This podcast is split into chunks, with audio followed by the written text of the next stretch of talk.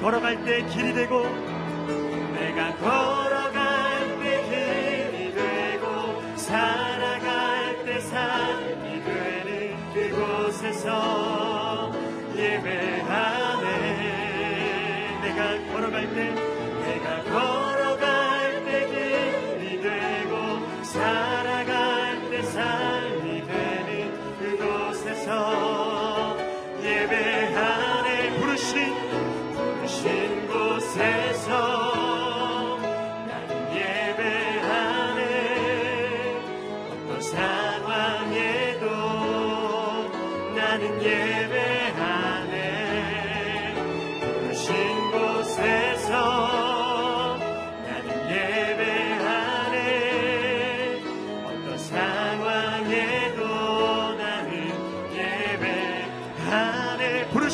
곳에서 부르신 곳에서 나는 예배하네.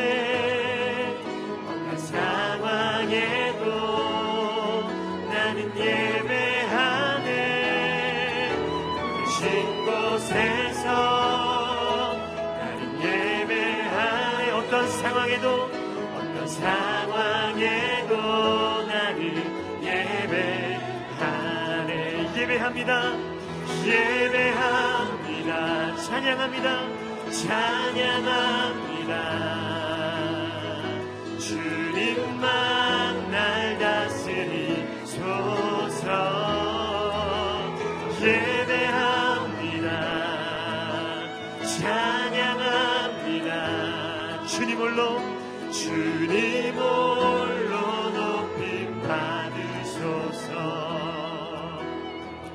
완전하신 완전하신 나의 주. 아멘. 그의 길로 날 인도하소서 내가 신 모든 이 주님의 영광 다 경배한 우리 한 번 더 고백하겠습니다. 완전하신 나의 주님 완전하신 나의 주 의의 길로 날 인도하소서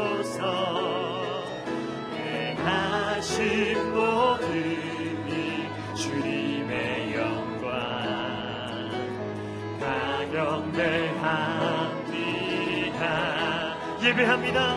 예배합니다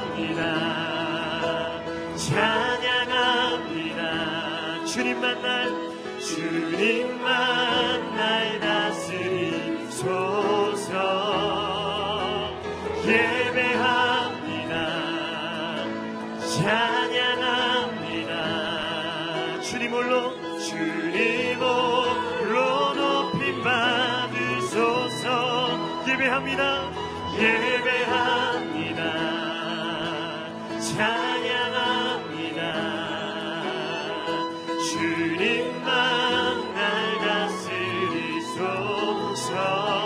예배합니다. 예배합니다. 찬양합니다. 주님 홀로 주님 홀로 높임만. 우리 두 손을 높이 들고 예배합니다. 예배합니다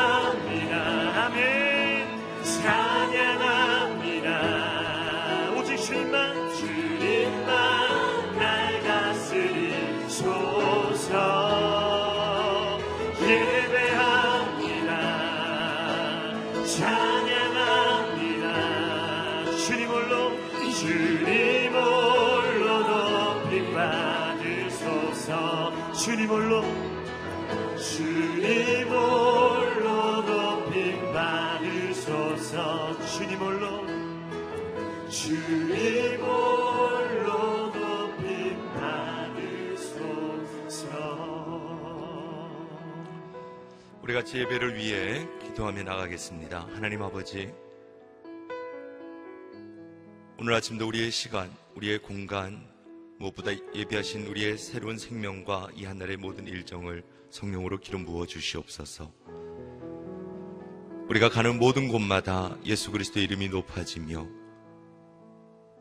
말씀하시는 주님께 순종하며 하나님의 영광을 위해 나아가는 이 하루의 삶이 되도록 이 아침 예배로부터 이날의 모든 시간을 주께서 함께하여 주시옵소서.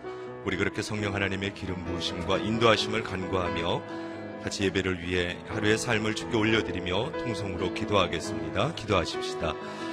살아계신 하나님 아버지, 새로운 날 주님 앞에 예배하며 나아갈 수 있도록 이 아침 노래를 불러주시고 깨워주심을 감사합니다.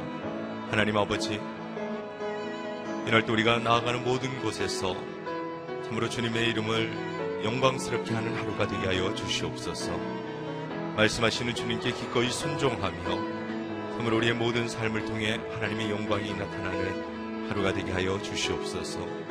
오늘 우리를 부르신 그 모든 자리가 부르심의 자리가 참으로 예배하는 자리가 될 수 있도록 주님 은혜를 베푸시고 이 아침 우리의 모든 예배로부터 주어진 일정을 성령으로 기름 부으시고 인도하여 주시옵소서. 하나님 아버지, 오늘 하루에 나아가는 모든 삶이 우리를 부르신 곳에서 예배하며 주님의 이름을 높여드리는 삶이 될 수 있도록 인도하여 주시옵소서. 이 아침 우리의 예배와 기도하며 나가는 하루의 일정을 주께서 받으시고 말씀하시며 친히 앞서 행하시며 우리를 인도하며 기꺼이 우리가 기쁨으로 순종하는 하루의 삶이 되도록 축복하여 주시옵소서. 예수님의 이름으로 기도드리옵나이다. 오늘 아침 우리에게 주시는 하나님의 말씀은 스가랴 2장 1절부터 13절까지 말씀입니다.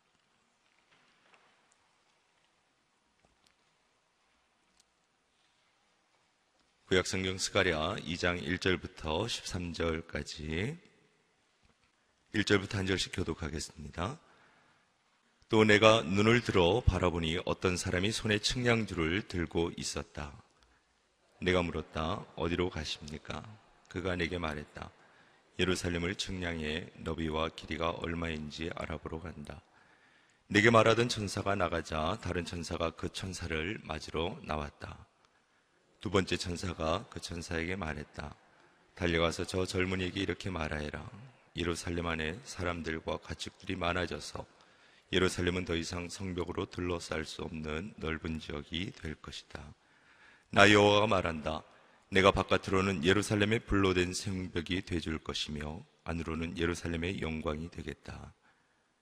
이제 어서 북쪽 땅에서 도망쳐라. 나 여호와의 말이다. 자 도망쳐라. 바벨론 성에 살고 있는 시온아. 만군의 여호와께서 이렇게 말씀하셨다. 너희를 괴롭힌 나라들에게 영광스러운 일을 하기 위해 주께서 나를 보내시며 말씀하셨다. 너희를 건드리는 나라는 주의 눈동자를 건드리는 것이다.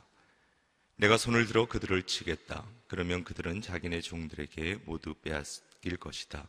그러므로 너희는 만군의 여호와께서 나를 보내셨음을 알게 될 것이다. 여호와께서 하신 말씀이다. 그날에 많은 나라들이 여호와께 와서 그들이 그분의 백성이 되며 그분은 너희와 함께 살 것이다. 그러면 만군의 여호와께서 나를 내게 보내셨음을 내가 알게 될 것이다.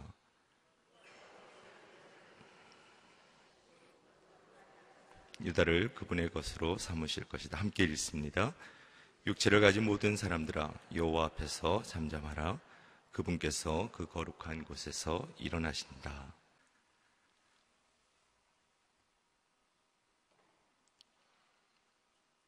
포로 이후 성전을 재건하는 데 있어서 두가, 두 사람이 중요한 역할을 하게 됩니다. 어제 말씀을 나누었듯이 학계와 스가랴 두 명의 예언자가 어, 성전 건축에 대한 하나님의 마음을 백성들에게 전하게 되죠. 주로 학계는 나이가 많은 조금 연장자들, 나이가 많은 세대들을 향해서 성전 건축에 대한 하나님의 말씀을 가지고 도전을 했다면 오늘 본문 4절 말씀을 보면 달려가서 저 젊은이에게 이렇게 말하여라. 스가랴 선지자는 주로 좀 젊은 세대들, 젊은 세대들을 향해서 하나님의 성전 재건에 대한 말씀을 선포했던 예언자로 알려져 있습니다.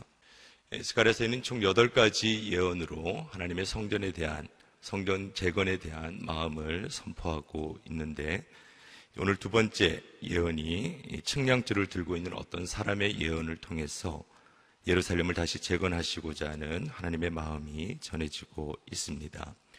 1절 말씀을 같이 한번 읽어보겠습니다. 1절 시작.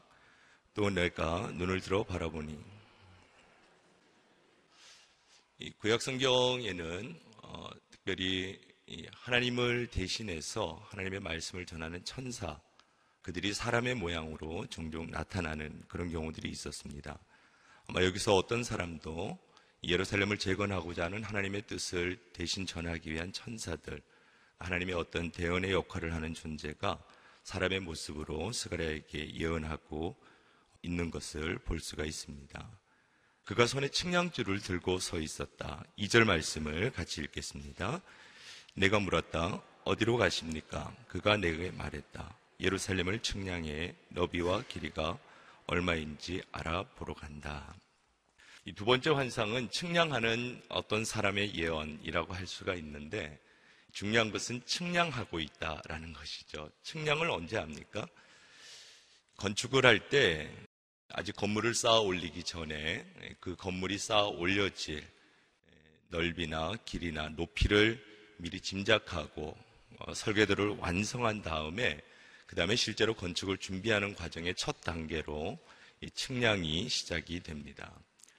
이 측량한다라는 말이 오늘 말씀을 볼 때 굉장히 도전이 되고 그러면서도 은혜가 많이 됩니다. 어떤 면에서 도전이 되는가? 첫 번째 모든 것들이 없다라는 거예요. 아무것도 없다라는 것을 전제로 하고 있죠.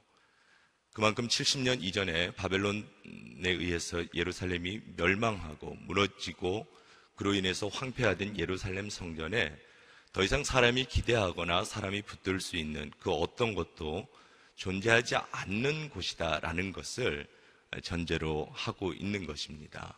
아무것도 없는 상황. 하나님께서 보고 계신 상황은 바로 그러한 상황입니다. 우리 인생이 아무것도 없는 상황. 그러나 하나님께서는 설계라는 것, 이미 그 예루살렘 성전을 재건할 만한 새로운 준비를 다 갖추고 그 출발점에 측량을 시작하고 계시다라는 것을 볼 수가 있습니다. 하나님, 하나님은 두 번째로 새롭게 재건될 예루살렘 성전, 이스라엘 백성들의 모습이 어떠해야 되는지를 이미 다 계획하시고 새로운 건축을 아무것도 없는 땅 가운데 시작하고 계신 것을 볼 수가 있습니다. 여러분, 우리의 삶이 그렇습니다. 하나님께서 아무것도 갖추어지지 않은 듯한 우리의 삶을 향해서 주목하고 계시다라는 겁니다. 주목하고 계시고 두 번째, 그 삶을 위해서 모든 것들을 완전히 예비하고 그 삶을 위한 새로운 준비를 하나님께서 시작하고 계시다라는 이 말씀이 이 측량이라고 하는 단어 속에 담겨져 있습니다. 여러분, 우리의 삶은 평면적인 차원에서는 아무것도 보지 못하고 때로는 조건 환경 측면에서 어떤 사람에 비해서 갖추어지지 않았다라고 여겨질 때가 참 많이 있습니다. 그러나 오늘 하나님의 말씀을 들으십시오. 하나님은 내 삶을 위한 측량을 이미 시작하고 계시다. 하나님은 우리의 삶을 위한 모든 준비를 갖추고 우리의 삶을 주목하고 계시고 우리의 삶을 위해 실제로 일하고 계시다라는 말씀이 이 측량이라는 단어 속에 담겨져 있는 중요한 말씀의 의미라고 예, 할 수가 있습니다. 하나님께서 그렇게 말씀하셨죠. 예루살렘을 측량해 너비와 길이가 얼마인지 알아본다. 알아보러 가신다. 하나님은 우리 삶을 위한 모든 것들을 이미 갖추고 우리가 나아갈 바, 우리가 행할 바, 우리의 모습이 구체적으로 어떻게 될 것인가 그것을 이미 계획하시고 그것을 실제로 측량의 모습으로 어, 말씀하고 계신 것을 볼 수가 있습니다. 저는 그리스도인들이 어떤 사람들인가 오늘 말씀 하나님께서는 아무것도 없는 상황 가운데 새로운 일을 시작하시는 분이심을 믿고 나아가는 하나님의 사람들임을 믿는 사람임을 이 아침 고백합니다.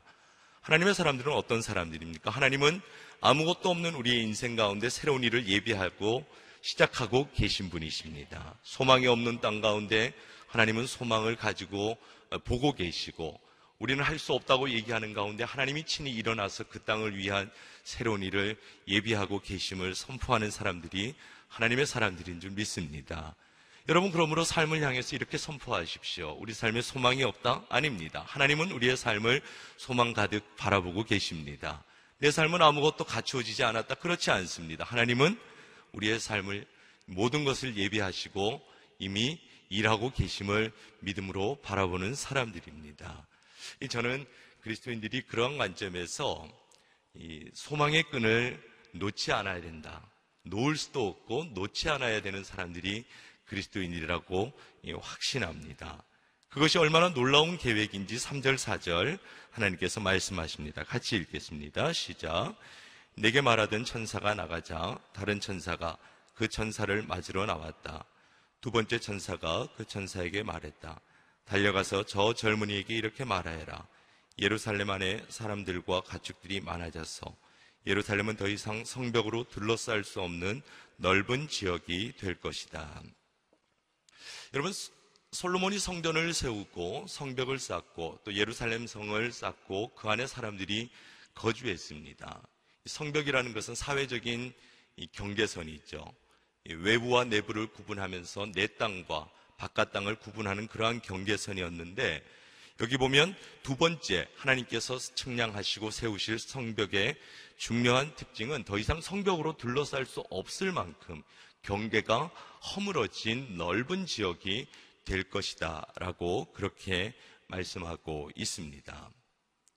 더 이상 사람이 경계를 구분하는 것이 무의미합니다. 내 것과 당신 것을 구분하는 것이 무의미하고 내 땅과 그 땅을 구분하는 것이 더 이상 무의미할 정도로 두 번째 하나님께서 새롭게 세우실 성벽의 그 넓이는 사람이 그 넓이를 감히 짐작할 수 없을 정도로 넓은 지역이 될 것이다. 그렇게 될 수 있는 중요한 근거 하나가 5절 말씀입니다. 5절 말씀 같이 읽겠습니다. 시작. 나 여호와가 말한다.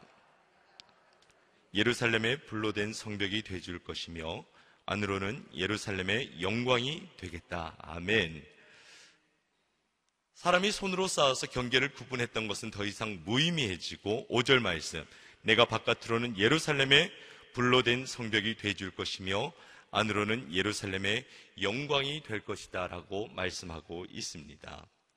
하나님께서 이 새로운 예루살렘, 측량으로 새롭게 건축될 예루살렘의 성벽으로 어, 친히 우리의 모든 것들이 모든 것들의 경계가 되어 주시겠다. 여러분 하나님께서 성벽이 되시는데 사람이 세운 사람의 손으로 세운 성벽, 인간이 구분하는 것이 더 이상 무슨 의미가 있겠습니까? 그것은 더 이상 사람이 손으로 세운 성벽으로는 둘러싸일 수 없는 넓은 지역. 하나님께서 하나님의 모든 땅이 하나님의 것임을 다시 한번 선포하시기를 주님의 이름으로 축원합니다. 하나님께서는 그렇게 온 세상 가운데 하나님이 친히 함께 하시는 보호, 보호자가 되시는 불로된 성벽으로 우리 가운데 함께 하실 것을 약속해 주시고 계신 것을 볼 수가 있습니다. 이 성벽이라는 것이 사회적인 경계지만 군사적인 의미에서 보면 외부의 침략을 막는 중요한 어, 그러한 방어의 목적으로도 세워지기도 하죠. 실제로 바벨론이 오랜 시간 동안 예루살렘의 성벽을 무너뜨리기 위해서 어, 노력했던 것을 잘 알고 있습니다. 다윗성 예루살렘 성이 얼마나 견고했던지 그 성벽을 무너뜨리기 위해 바벨론 군대들이 거의 1년 반 이상을 무너뜨리려고 노력을 하다가 무너뜨리지 못해서 나중에는 토성을 쌓고 어, 개미 새끼 한 마리도 들고 날 수 없는 그러한 공간으로 만들었다가 결국은 아사 작전을 펼치고 예루살렘 성 안에 있는 사람들을 죽이고 그 성벽을 무너뜨리고 군사적으로 바벨론이 예루살렘을 완전히 점령했던 것을 볼 수가 있습니다. 여러분 아무리 견고한 성읍이라고 할지라도 사람의 손으로 세운 것은 그렇게 언젠가는 허물어질 수가 있습니다. 그런데 하나님께서 그렇게 약속하십니다. 그 성벽은 더 이상 의미가 없을 것이고 둘러쌀 수 없을 만큼 넓은 지역으로 예루살렘은 확장될 것이지만 그 또한 안전할 수 있는 것은 하나님이 그 예루살렘의 성벽으로 함께 하시겠다라고 말씀하시기 때문에 그렇습니다. 여러분 우리 인생의 성벽을 우리가 붙들고 우리가 우리 인생의 가장 궁극적인 힘과 피난처로 삼아야 될 분이 우리 하나님이심을 다시 한번 믿음으로 선포하고 나아가는 우리 성도님들 되시기를 주의 이름으로 축원합니다. 우리가 쌓은 권력이나 명예나 물질이 아무리 높고 든든하고 무너질 수 없는 아성처럼 보여도 그것은 언젠가 또 다른 힘에 의해서 여러분 사람의 힘은 더 큰 힘이 나타나면 무너질 수밖에 없는 것입니다. 우리가 아무리 노력해서 쌓은 인생의 견고한 성읍이라고 할지라도 그것은 더 큰 또 다른 세력이 나타나면 어쩌면 우리가 삶의 이 경계를 자꾸 높이 쌓고 구분하는 중요한 이유는 불안하기 때문일지도 모릅니다. 내 것을 빼앗길 수도 있고 언젠가는 무너질 수도 있고 이 사람이 가진 불안함은 언젠가는 또 다른 힘이, 나타, 힘이 나타나면 무너질 수밖에 없다라는 그 불안 때문에 어쩌면 우리는 더 큰 성벽을 자꾸 인생 가운데 쌓고자 노력하는지 모릅니다. 그런데 그 성벽 하나 없어도 우리는 안전할 수가 있다는 거예요. 그 성벽 하나 없어도 우리는 보호받을 수 있다고 말씀하고 있습니다. 그것은 사람의 손으로 쌓은 성벽이 아니라 하나님께서 친히 그 인생의 성벽이 되어 주실 때에 하나님께서 그 인생의 보호가 되어 주실 때에 사람이 손으로 쌓은 것, 그 어떤 것보다도 안전한 인생으로 보호받을 수 있음을 하나님께서 말씀하고 계신 것을 볼 수가 있습니다. 그러므로 이 아침 우리가 하나님의 말씀을 다시 한번 들으십시오. 내 인생의 성벽은 우리 하나님이십니다. 하나님을 향한 그 믿음을 가지고 인생의 넓은 광야로 이 모든 땅을 통치하시는 분이 하나님이시고 그 하나님이 내 인생의 안전이요 보호가 되심을 믿음으로 선포하고 나아가실 수 있는 하나님의 사람들 되시기를 주의 이름으로 축복합니다. 하나님께서 그렇게 인생의 보호, 새로운 성벽으로 하나님을 향해 하나님을 그 인생의 성벽으로 삼은 성도들에게 5절 후반부를 보면 안으로는 예루살렘의 영광이 되겠다라고 그렇게 말씀하고 있습니다. 하나님의 이름을 부르면 하나님의 이름을 부르고 그 하나님을 우리 인생의 힘과 피난처로 삼으면 하나님이 내 인생의 성벽이십니다. 라고 고백하는 자들에게 하나님은 예루살렘의 영광이 되어 주시겠다. 첫 번째 의미가 있습니다. 하나님이 그 인생 가운데 함께 하시겠다라는 겁니다. 영광은 성경에서 여러 가지 의미가 있지만 가장 명백한 의미는 하나님이 임재하시는 겁니다. 하나님이 동행하시는 것입니다. 하나님이 하늘로부터 이 땅 가운데 우리 인생 가운데 친히 함께 하시며 함께 동행하시겠다라는 약속을 이 말씀이 보여주시고 있습니다. 우리가 이같이 그런 소망이 있기를 원합니다. 아, 내 인생 가운데 하나님이 함께 하시는 하나님이 임재하는 그러한 삶의 영광스러운 하나님의 하나님과의 동행의 소망이 있기를 주님의 이름으로 축원합니다. 하나님이 그렇게 우리 인생 가운데 하나님의 이름을 내 인생의 성벽으로 삼은 사람들 인생 가운데 동행하시겠다. 두 번째 하나님이 예루살렘의 영광이 되시겠다. 성경에서 영광의 두 번째 의미가 있다면 그것은 하나님의 성품이 드러나는 것입니다. 영광이라는 의미는 어, 하나님의 인간과는 비교할 수 없는 절대적인 하나님의 어떤 모습이나 성품이 인생 가운데 드러날 때에 영광스럽다라고 그렇게 표현을 합니다.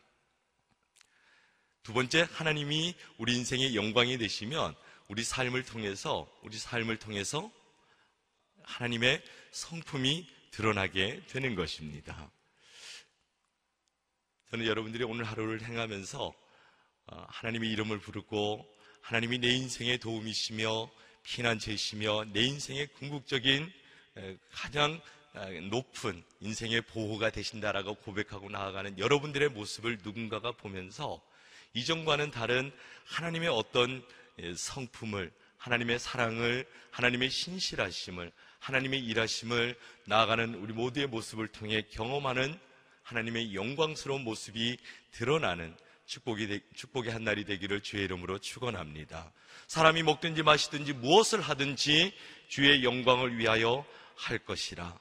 여러분 우리 삶에 그러한 소망을 좀 품었으면 좋겠습니다. 주님, 내가 무엇을 하든지 예수 그리스도가 드러나기를 원합니다. 내가 무엇을 하든지 하나님의 사랑이 흘러나가기를 원합니다.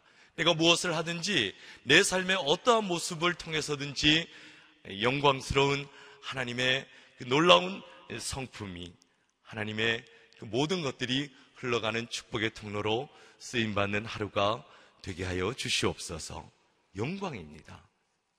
우리 영광스럽다 이러면은 굉장히 모호하지만 아, 우리의 삶을 통해서 그런 하나님의 하나님의 성품이 흘러가는 축복의 통로로 쓰임 받는 삶 그것이 하나님이 함께 하시는 임재하시는 영광스러운 삶의 내용이라고 할 수가 있습니다. 세 번째 영광이라는 것은 무슨 의미가 있는가? 여러분, 예수님께서 신약 성경을 보면 나와 아버지는 하나다라고 말씀하셨습니다. 그리고 아버지는 아들에게 영광을 줬고 아버지는 아들을 영광스럽게 하셨다라고 말씀하셨습니다. 그러므로 영광이라고 하는 단어의 가장 궁극적인 클라이막스는 예수 그리스도입니다. 예수 그리스도. 주님 내 삶을 통해 예수 그리스도가 증거되게 하여 주시옵소서. 너희는 땅끝까지 이르러 모든 민족을 제자로 삼고 아버지와 아들이 아들이 분부한 모든 것을 가르치고 또 삼위일체 하나님의 이름으로 세례를 주고 그 모든 것들을 통해 우리의 삶을 통해 마침내 증거되기를 원하는 것은 영광스러운 예수 그리스도의 이름입니다. 여러분 우리 삶이 이런 영적인 목표가 있으면 좋을 것 같아요. 주님 내 삶을 통해 예수 그리스도가 드러나는 삶이 되게 하여 주시옵소서. 복음의 삶이 되고 십자가가 증거되고 예수 그리스도의 이름을 믿을 때 주신 놀라운 성령의 능력 그로 인하여 부활의 삶이 무엇인가 보여주는 좌절 가운데서도 살아남이 무엇인가 보여주고 하나님의 이름이 영광스럽게 됨이 무엇인지 예수 그리스도를 믿는 우리의 삶을 통해 그 영광스러운 복음의 능력이 증거되는 예수 그리스도의 이름이 증거되는 삶을 살게 하여 주시옵소서. 저는 오늘 우리 교회와 성도들이 회복해야 될 이름이 많지 않다고 생각을 합니다. 많지 않을 정도가 아니라 오직 한 가지의 이름을 붙들어야 된다고 확신합니다. 예수 그리스도의 이름을 붙드는 것입니다. 주님의 이름을 십자가가 세워진 곳마다 예수 그리스도의 이름이 증거되게 하여 주시옵소서. 주님을 믿고 나아가는 성도들의 삶을 통해 예수 그리스도가 증거되게 하여 주시옵소서. 영광이에요. 자기 이익을 구하는 인생에는 영광이 찾아올 수 없습니다. 그러나 주님의 이름을 부르고 주의 영광을 구하는 자들 그들을 통해서 하나님은 이 땅 가운데 영광스러운 복음의 능력을 드러내실 줄 믿습니다. 하나님이 영광으로 주의 이름을 부르고 여호와는 내 힘과 환란 날에 도움이 되시며 내 인생의 궁극적인 피난처가 되시며 내 인생의 성벽이 되십니다. 라고 고백하고 나아가는 성도들의 삶을 통해 하나님은 함께 하시고 하나님은 당신의 삶을 통해 하나님의 성품을 드러내시며 무엇보다 예수 그리스도의 그 이름을 증거하기를 원하시는 줄 믿습니다. 그렇게 오늘 하루가 영광스러운 예수 그리스도와 동행하는 하루의 삶이 되기를 주님의 이름으로 축원합니다. 중요한 것은 한 가지 우리가 해야 될 일이 있습니다. 이 말씀을 믿고 우리가 해야 될 일이 무엇인가? 6절, 7절 말씀을 같이 한번 읽겠습니다. 6절, 7절 시작.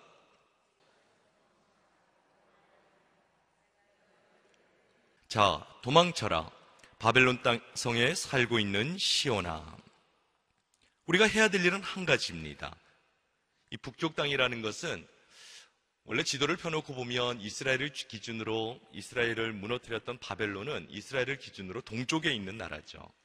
그런데 이들이 찾아 들어온 지역이 멀리 그 비옥한 초생달 지역을 거쳐서 북쪽으로부터 이스라엘을 침공해 들어와서 유다가 멸망되었기 때문에 이 성경에서 북쪽이라고 하는 지역은 항상 이방 세력이 침략한 그런 지역을 의미합니다. 반대로 이스라엘 입장에서는 포로로 끌려간 방향이 북쪽 땅이라고 할 수가 있죠. 더 이상 소망이 없다고 얘기하며 하나님의 심판 가운데 그들이 죄악으로 인해 멸망당하고 끌려갔던 곳 북쪽 땅, 북쪽 땅. 그런데 오늘 6절, 7절 두 가지 반복되는 표현이 있습니다. 같이 따라하겠습니다. 도망쳐라.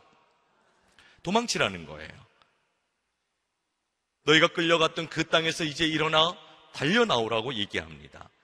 사실은 영어 성경을 보면 도망치라고 되어 있지 않고 come이라고 되어 있어요. 나오라는 겁니다. 오라는 겁니다. 정확하게 표현하면 오라는 겁니다.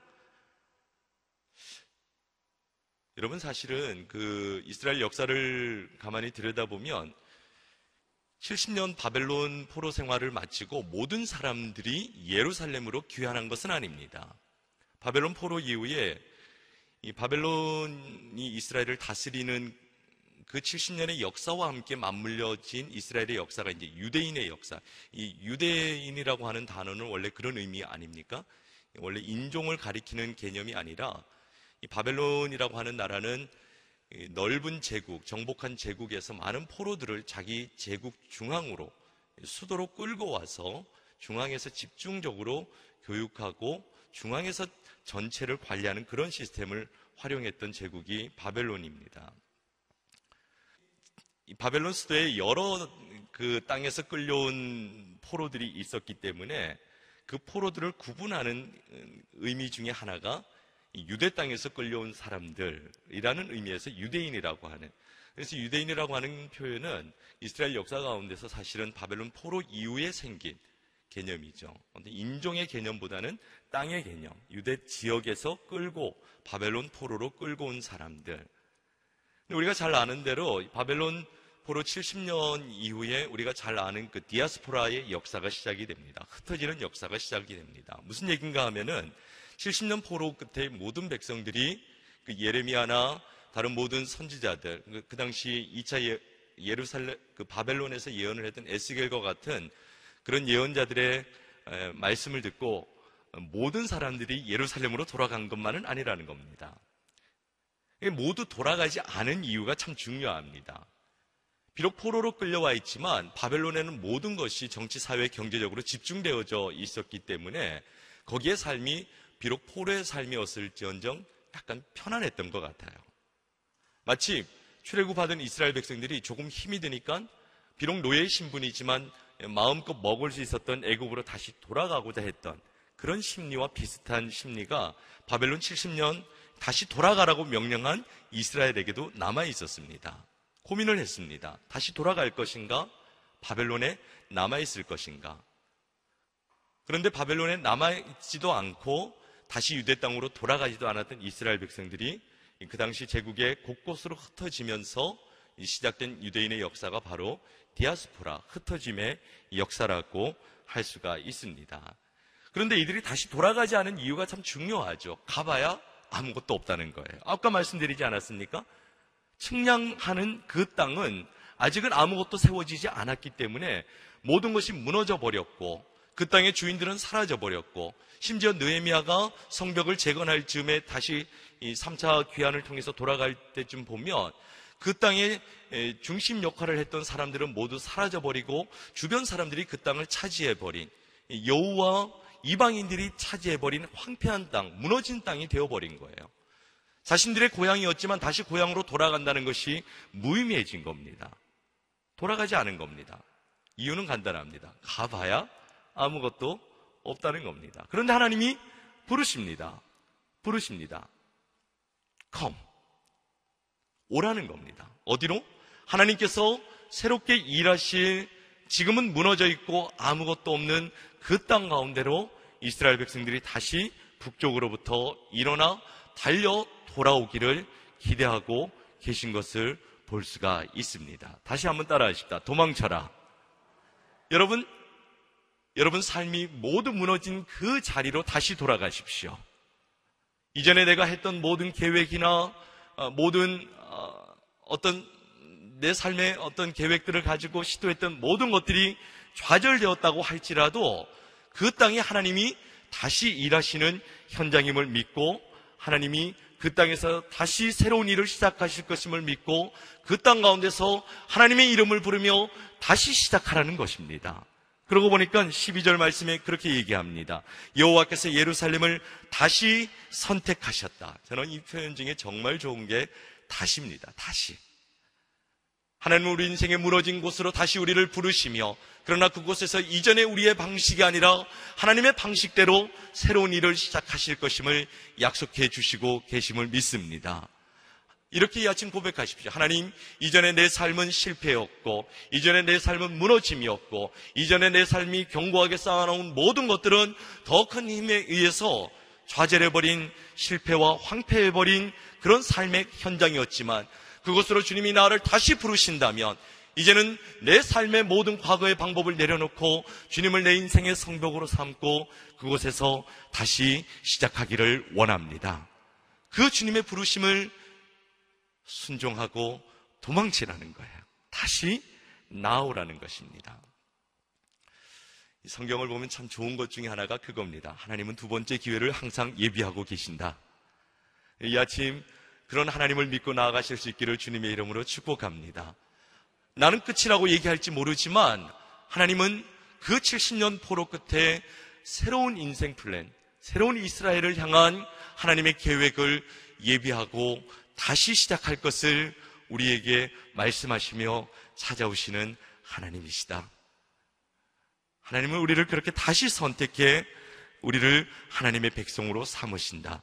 12절, 13절 말씀을 같이 한번 읽어보겠습니다. 12절, 13절 시작. 여호와께서 예루살렘을 다시 선택하시고 그 거룩한 땅에서 유다를 그분의 것으로 삼으실 것이다. 육체를 가진 모든 사람들아 여호와 앞에서 잠잠하라. 그분께서 그 거룩한 곳에서 일어나신다. 일어나시는 하나님. 성경에서 하나님이 일어나신다라는 표현은 일어나신다라는 표현은 하나님이 새로운 일을 시작하셨다라는 것입니다. 하나님이 새로운 일을 이스라엘과 여기 그렇게 말씀하십니다. 유다를 그분의 것으로 삼으실 것이다. 일시적인 죄악으로 인해 유다를 잠시 바벨론이라는 이방 사람의 손에 내어주셨지만 그러나 그것이 완전히 내어주신 것이 아니라 하나님은 다시 하나님의 백성들을 찾으시고 그들을 하나님의 소유로 삼으시며 그들을 위해 다시 일하시기로 작정하시고 일어나고 계시는 천상에서 땅을 바라보시며 하나님의 새로운 계획을 시행하시고자 일어나시는 하나님의 모습이 오늘 말씀 가운데 기록되어 있습니다. 여러분 이 아침 이 놀라운 환상을 여러분 인생에 주시는 음성으로 담고 가십시오. 하나님이 나를 위하여 일어나신다. 하나님이 나를 위하여 일어나신다. 하나님이 우리를 위하시면 누가 우리를 대적하리요? 혼란이나 공고나 핍박이나 그 어떤 것도 예수 그리스도 안에 있는 그 하나님의 사랑으로부터 우리를 끊을 수 있는 것은 아무것도 없는 줄 믿습니다. 하나님이 그렇게 그 사랑으로 다시 우리 인생의 회복 플랜을 시작하고 계신다. 그러므로 과거는 실패였을지라도 이 아침 다시 돌아오십시오. 주의 이름을 부르십시오. 그리고 영광 가운데 우리의 삶과 동행하기를 원하시는 하나님의 이름을 붙들고 다시 나아가는 그렇게 우리를 위해 다시 일하시는 하나님의 이름을 의지하고 나아가는 이 한날의 삶이 되시기를 주님의 이름으로 축원합니다. 우리 같이 말씀을 따라 기도하며 나가겠습니다. 우리 한 가지만 같이 기도하고 싶습니다. 아무것도 없는 황폐해진 예루살렘 성에 새로운 측량줄을 놓으시며 새로운 건축을 준비하고 계신 하나님. 하나님 실패한 내 인생에 새로운 계획을 가지고 다시 시작하자고 말씀하시는 하나님. 하나님, 내가 붙들었던, 내가 성벽으로 삼았던 그 인생의 모든 것들을 내려놓고 무너졌던 실패한 과거를 이제는 더 이상 붙들지 않고 주님의 이름을 내 인생의 성벽으로 다시 붙들며 나아가겠습니다. 영광스러운 하나님 백성의 삶을 살아드리기를 원합니다. 거룩한 곳에서 일어나셔서 다시 나를 주목하시며 새로운 일을 시작하시는 그 하나님의 이름을 붙들고 나아가는 하루가 되게 하여 주시옵소서. 우리 같이 말씀을 가지고 어, 기도하기를 원합니다. 우리 두 손을 들고 통성으로 주의 이름을 한번 부르고 같이 기도하며 나아가십시다. 주여! 하나님 아버지, 이 아침 무너진 성벽 가운데 새로운 측량줄을 가지고 찾아오셔서 새로운 일을 예비하고 시작하시는 하나님의 음성을 말씀을 통해 듣게 하신 것 감사합니다. 하나님께서 그 높은 곳에서 일어나시며 다시 우리의 이름을 부르시며 주목하시며 새로운 일을 시작하고 계심을 보게 하신 것 감사합니다. 하나님 아버지, 우리 인생은 황폐해져서 더 이상 아무것도 새로운 것이 없다고 얘기하는 그 자리에서 하나님은 다시 돌아오라 내가 새로운 일을 행할 것이며 내가 너와 함께 할 것이며 너를 다시 나의 소유로 삼을 것이며 참으로 내가 일어나 내 인생의 성벽이 친히 되어 주실 것을 약속해 주신 것 감사합니다. 하나님이 아침 무너진 모든 성도들의 삶이 다시 한번 주의 이름을 부르며 일어나는 축복이 있게 하여 주시옵소서.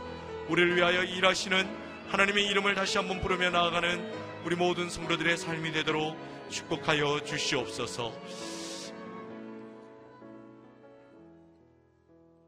하나님 아버지, 우리는 무너져 더 이상 돌아갈 것도 취할 것도 없다고 얘기한 그 황폐한 땅에서 주께서는 다시 일어나셔서 식량줄을 두시고 드시고 새로운 인생의 미래를 예배하고 계심을 말씀을 통해 보게 하신 것 감사합니다. 내가 성벽으로 삼았던 과거의 모든 것들을 이제는 내려놓고 주님의 이름을 내 인생의 피난처요, 내 인생의 도움이시요, 내 인생의 성벽으로 부르며 나가는 우리 모든 성도들 되게 하여 주시옵소서. 그리하여 다시 영광스러운 그리스도인의 삶으로 나아가게 하시고 무엇보다 우리 인생을 새롭게 하시는 그 하나님과 동행하며 참으로 살아계신 하나님의 능력과 그 하나님의 은혜와 하나님의 축복과 무엇보다 예수 그리스도의 이름을 높여드리는 성도들의 삶으로 승리하도록 축복하여 주시옵소서. 예배하며 나가는 사랑하는 성도들의 하루의 삶을 주께서 인도하시고 신이 동행하여 주시기를 간구하고 축복하오며 이제는 우리 주 예수 그리스도의 은혜와 하나님 아버지의 사랑하심과 성령의 충만하심이 황폐한 땅에서 새로운 일을 시작하시는 그 주님을 내 인생의 성벽으로 성벽으로 다시 부르며 그 하나님을 내 인생의 도움으로 다시 붙들고 기도하며 나가는 모든 성도들 가운데 계획하고 기도하는 모든 일들 가운데 한날의 삶 가운데 이제로부터 영원토록 함께 하시기를 간절히 축원하옵나이다. 아멘.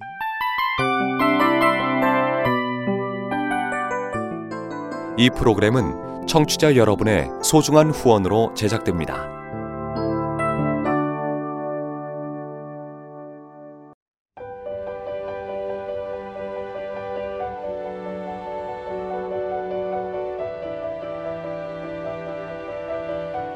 세상에는 수많은 교회들이 있지만 더 깊이 있는 말씀 강해를 찾기 위해 크기로만 교회를 선정하지 않습니다.